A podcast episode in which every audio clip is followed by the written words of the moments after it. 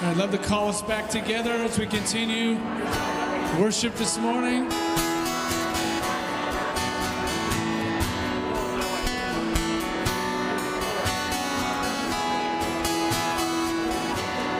And as we come to encounter our teaching text, we're going to sing this brief refrain. So, joining together, bless the Lord, soul, and bless God's holy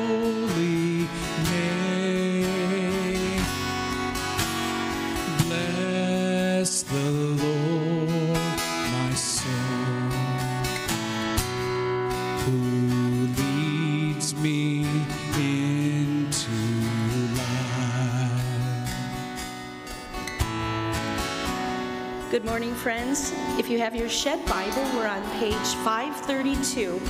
This morning, I'm reading from Psalm 63, 1 through 8. You, God, are my God, and earnestly I seek you. I thirst for you. My whole being longs for you in a dry and parched land where there is no water. I have seen you in the sanctuary and beheld your power and your glory. Because your love is better than life, my lips will glorify you. I will praise you as long as I live, and in your name I will lift up my hands. I will be fully satisfied as with the richest of foods. With singing lips, my mouth will praise you.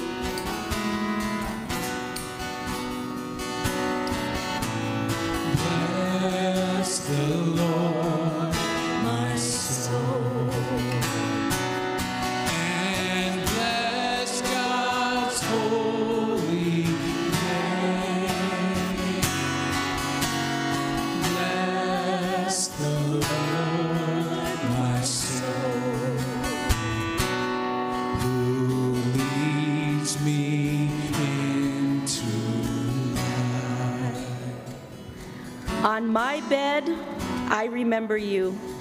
I think of you through the watches of the night. Because you are my help, I sing in the shadow of your wings. I cling to you, and your right hand upholds me. This is the word of the Lord.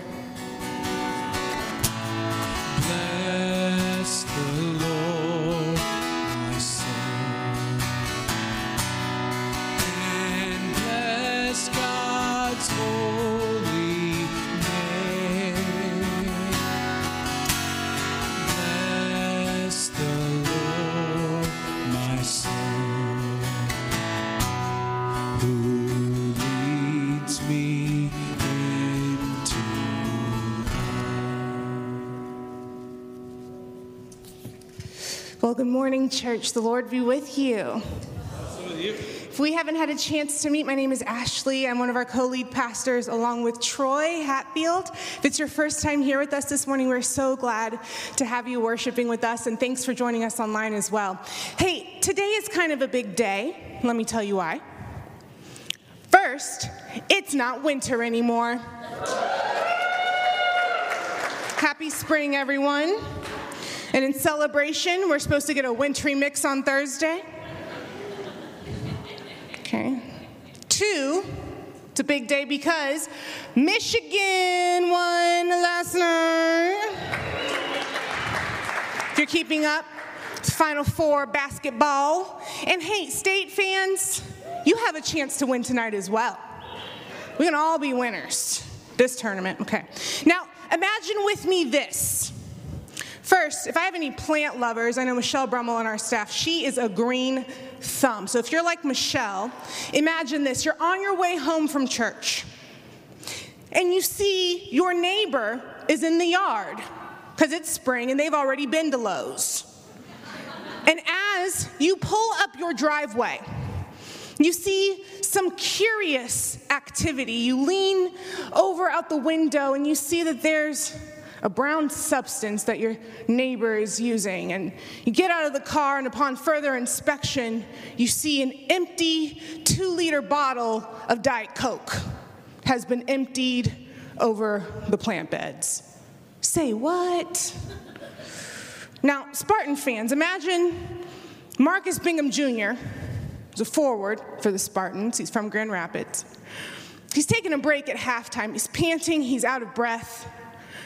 And one of the assistants of the team hands him plastic water bottle and he takes a swig and to his dismay, he's drinking madcap coffee. What's the problem?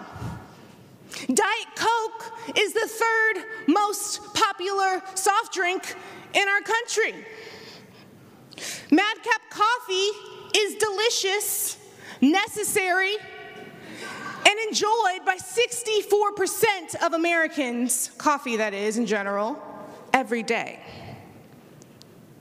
The problem is that living things cannot be quenched by just anything. Living things cannot be quenched by just anything. As incredulous as our reactions might be to our neighbor pouring sugary soda over plants, or a thirsty basketball player guzzling coffee at halftime, I wonder deep down if we've found that in the deepest parts of us, we can say we're truly satisfied.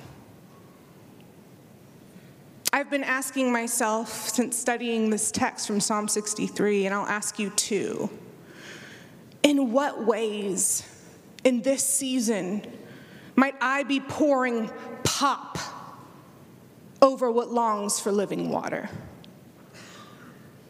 Before we even get to the text, the inscription of Psalm 63, if you look at the top in your Bibles, it welcomes we who are in Lent to the wilderness. If you jump back in the Old Testament to 2 Samuel 15, David is fleeing Jerusalem. He's running from a man named Absalom. And this is not just any man, this is his own son who, who the text says stole the hearts of the men of Israel. And so David is fleeing because he's predicting that surely Absalom will come after him and want to kill him. So he comes to the Judean wilderness. The wilderness, as you might imagine, is a place of exposure. It's mountainous and it's hot and it's dry. It exposes our need and our limitations. It exposes our longings. In chapter 16 of 2 Samuel, David, after he's been in the wilderness, he comes to the Jordan River. And the text says he's weary. David was parched and hungry. He was faint and he was tired. And as we gather today, Mars Hill, I wonder what wilderness, what wilderness conditions is represented in this room. Where do you feel exposed? Like you're reaching the end of yourself. Perhaps for you, it is something physical. It's a new ache or a new pain. David experienced the wilderness physically. Our bodies, as you know, are made up mostly of water. And so, water is essential. Without water, we die. So, if David was thirsty, he was probably experiencing some of the symptoms of dehydration. He was fatigued. Perhaps he had a severe headache. His muscles were cramped. He was craving something salty. Perhaps his eyes and his skin and his mouth were dry. And yet, what's curious to me in Psalm 63 is that what we see is David doesn't focus mainly on the impact that the wilderness has on his body. He talks about his soul his nefesh, his unified being. This wasn't our Western Greek influenced concept of a body inhabited by a soul. The Hebrew uses this word to identify the throat, breath, the life force, that which animates the body. And it was sometimes used to refer to the seat of longing, desire, and passion. Is nefesh. So David, experiencing physical weariness, says that it is his life force, the seat of his desire and longing that thirsts for God. Just as we can experience physical signs of weariness and dehydration in the wilderness, the soul itself, our nefesh, can experience the same. Spiritual headaches, frustrations we experience when we're not getting what we want, or when we feel far from God. Pain caused by an onslaught of trials or hardships, confusion in the church or being let down by our spiritual leaders, fatigue or weariness when the religious formulas we've been taught do not seem to be working, dry spells when our connection to God's presence feels dull or inconsistent?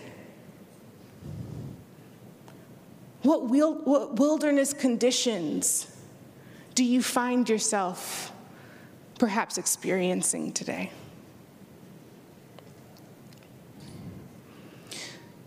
What I need us to remember is that in the wilderness where water is scarce, and where weariness is the norm. What we choose to be satisfied by, it matters. Pouring the pop of busyness, retail therapy, avoidance, forced positivity, control of your checklists, pouring pop over what was made to be satisfied in God will always leave us wanting. We've used Augustine's words a few times in recent past, but let us remind us ourselves again our hearts are restless until they find their rest in thee. So the question naturally becomes what was it? What compelled David to long for God more than he expressed longing for food or for water? How does a soul find satisfaction in the wilderness, whatever that might look like for you? What I want to call us to is three things that a satisfied soul can say. The first thing is this I'm thirsty. I'm thirsty. This is an acknowledgement of our need, but it also requires vulnerability. When I ran my first 10K, I still lived in Chicago, and that was the last time I ran a 10K, by the way. Um, and I tell you what, I never understood the runners who would fly past the water stations. I prayed for a water station each and every time because I knew that the water station afforded me some time to rest, to refuel, and then to return to the race. You think professionals don't stop? The London Marathon itself has 29 water stations.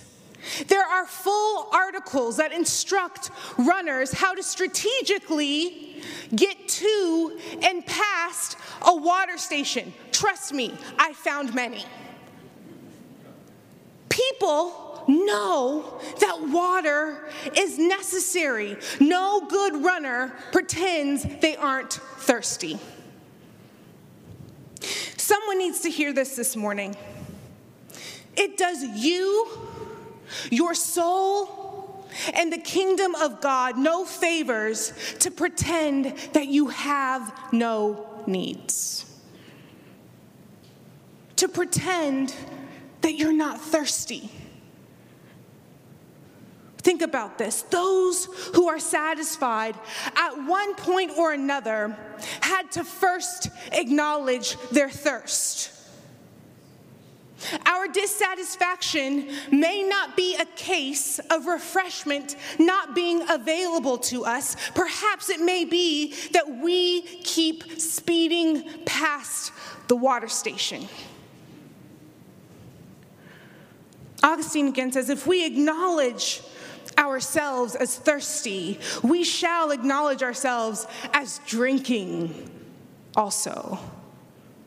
For he or she that thirsteth in this world, in the world to come, shall be satisfied. Can you admit that you're thirsty? May I say and encourage you and love to stop sprinting past the water table, thinking that somehow noble. We must be willing to enter into the practice of confession that we're thirsty for ourselves to find us in a posture that is ready to be satisfied.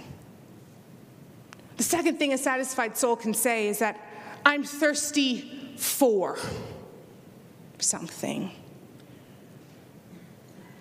This acknowledges our desire, but it also requires deep humility. During my first pregnancy, I said this phrase a lot. You know, Delwyn, I could really go for a milkshake.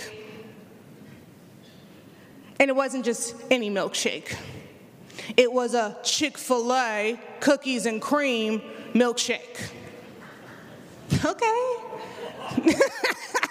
Got some enthusiasts.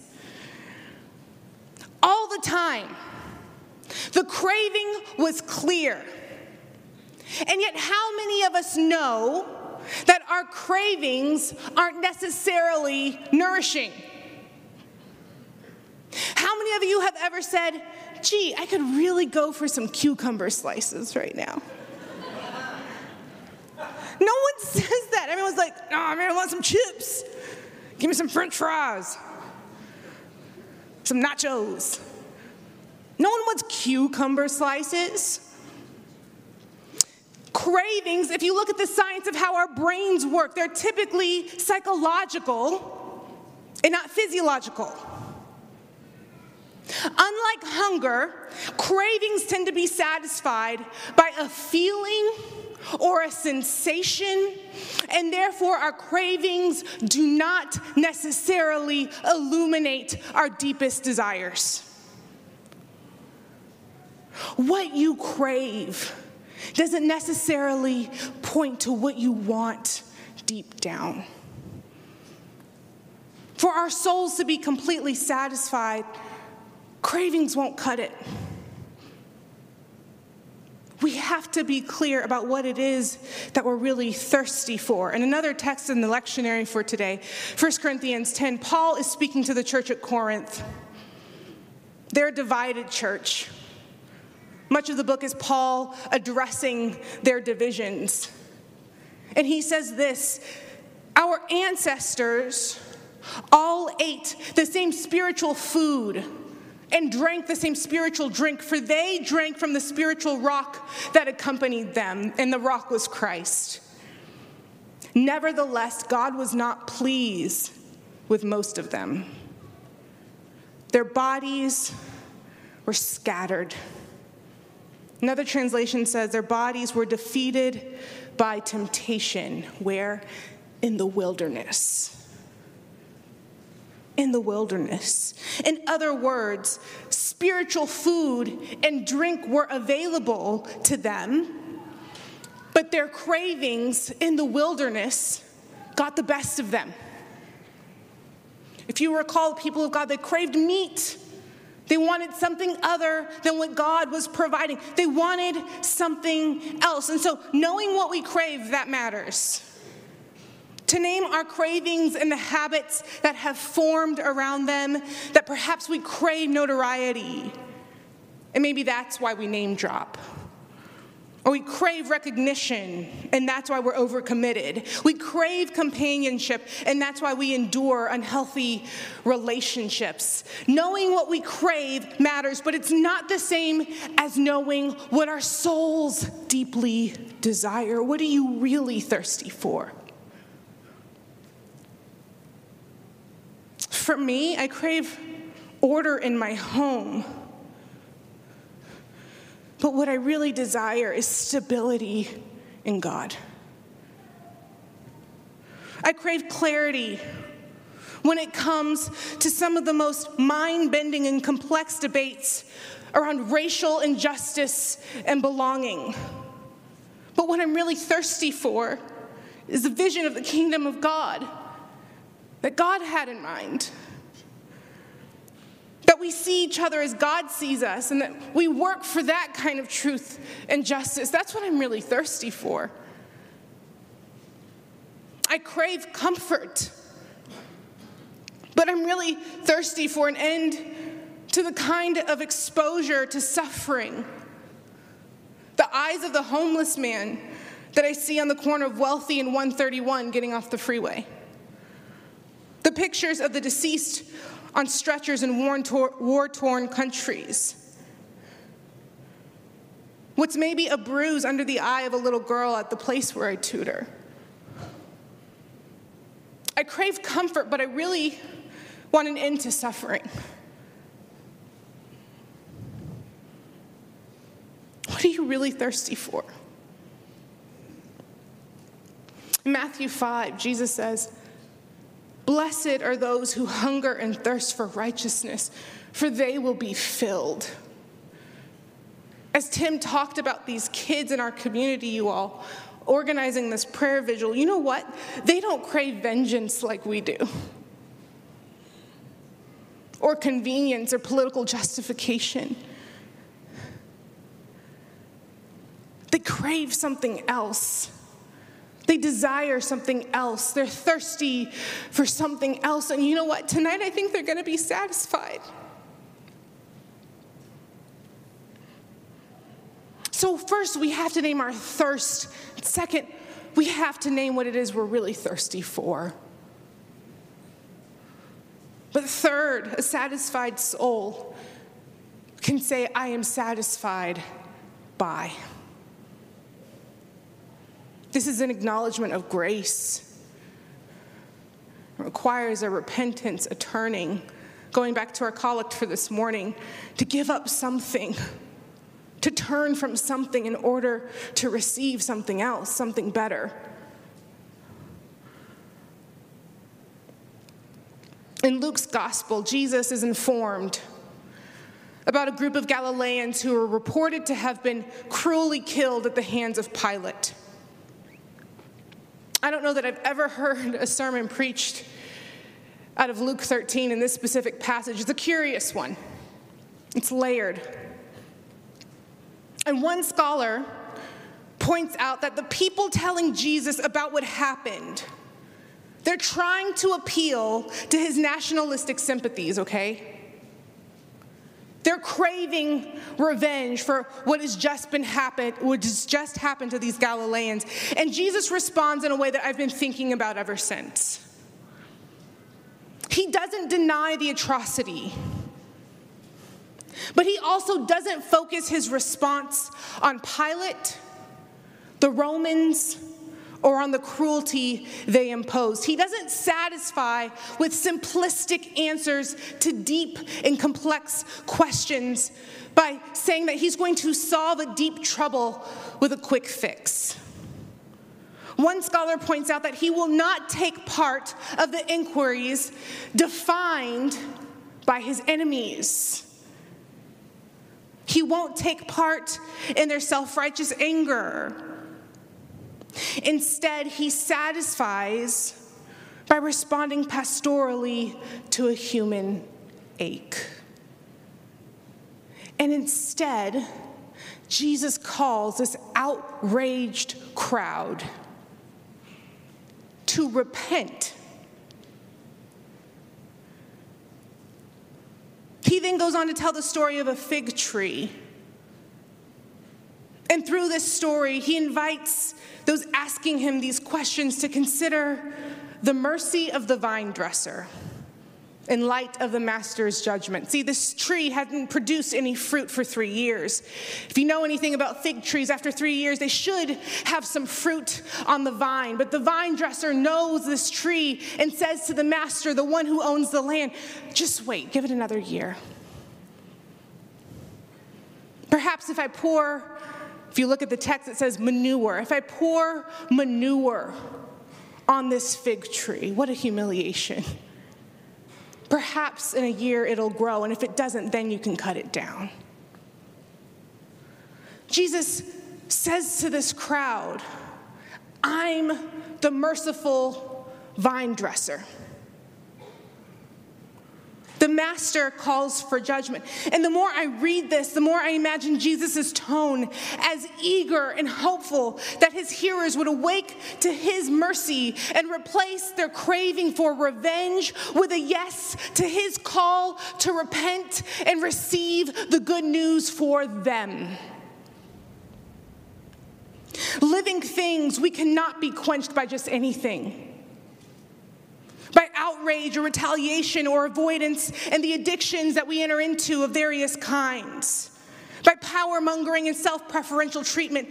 Jesus doesn't pour pop on what's made to be satisfied by his living water. He doesn't offer coffee to what's meant to be quenched by his power and glory. In the wilderness of this world, Mars Hill, he satisfies with mercy toward you.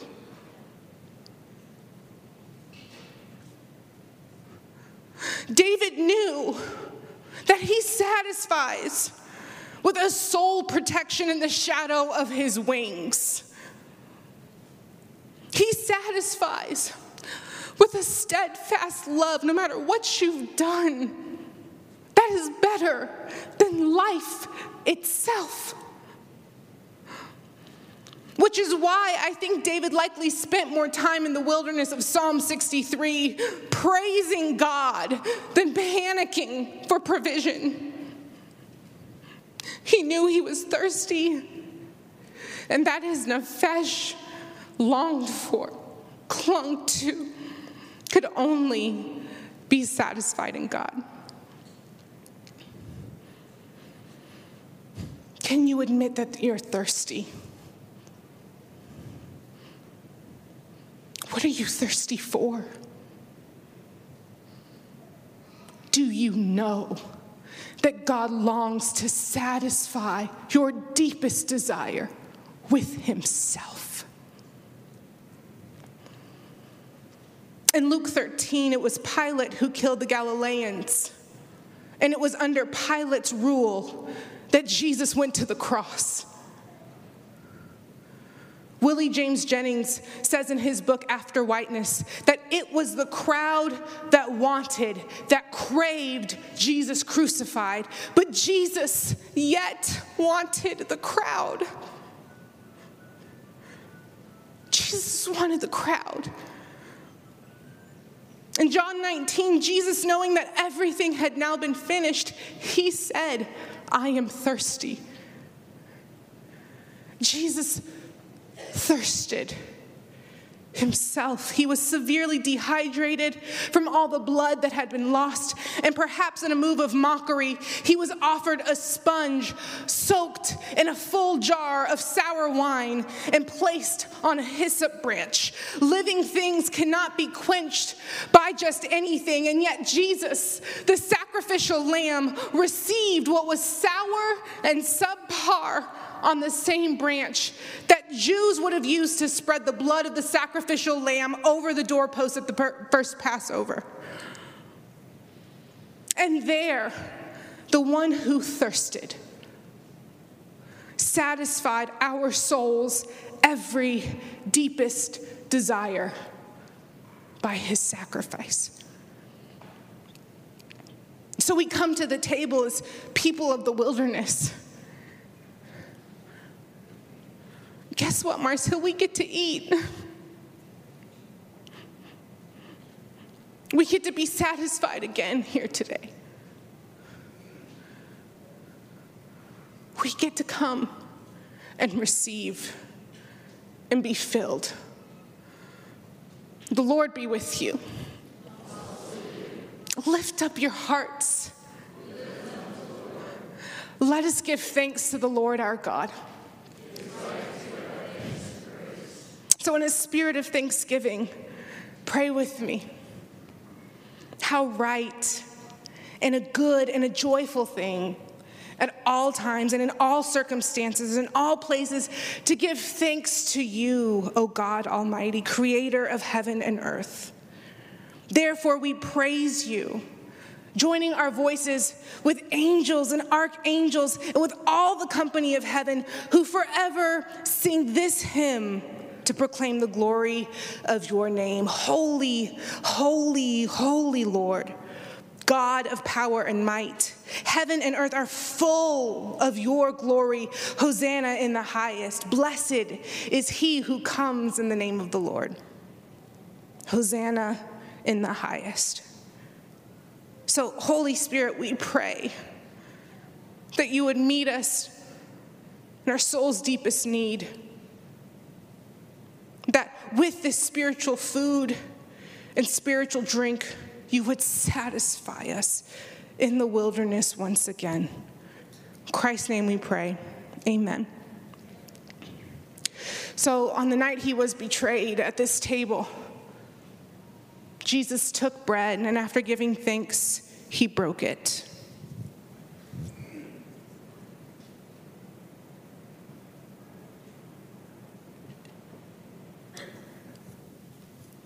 And he said, This is my body, which is for you. Do this in remembrance of me. And then after supper, he took the cup and in the same way, he said, This cup is the new covenant in my blood. Whenever you drink it, do it in remembrance of me. For whenever you eat this bread and drink this cup, you proclaim the Lord's death until he comes. And so together we proclaim a mystery with brothers and sisters all around the world who also long deeply, whose nefesh longs deeply as ours do. And this mystery is proclaimed together, and it goes like this Christ has died, Christ is risen, and Christ will come again. Church, as you go to the table, we have elements in the middle of the aisles. Perhaps in the back with Brian you confess your thirst. Or perhaps you write for the first time in a long time on a prayer card what you've been thirsting for, that you've been trying to satisfy with temporary cravings. We love, we commit as a staff to praying with you this week. Church, all is ready. May your thirst be met deeply at the Lord's table. Receive who you are, the body of Christ.